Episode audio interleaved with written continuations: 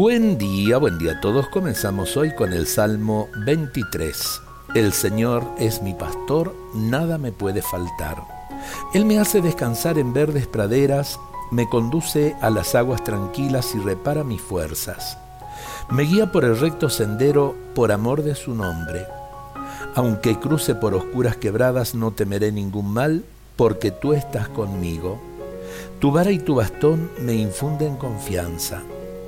Tú preparas ante mí una mesa frente a mis enemigos, unges con óleo mi cabeza y mi copa rebosa. Tu bondad y tu gracia me acompañan a lo largo de mi vida y habitaré en la casa del Señor por muy largo tiempo. Vivimos eh, momentos difíciles de inseguridad, de temores, de angustias, de eh, también el riesgo de perder la salud y en muchos también de perder la vida. Qué bueno cuando el corazón lo expresa, el Señor es mi pastor, nada me puede faltar.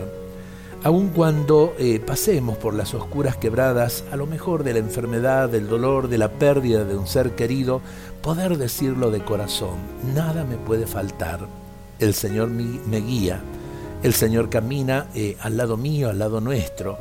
Eh, y en definitiva, poder gustar de la misericordia del Señor, poder gustar de su cercanía, eh, cuántos eh, temores, cuántas inseguridades se sanarían en nuestras vidas si aprendemos eh, a confiar en el Señor que nos acompaña.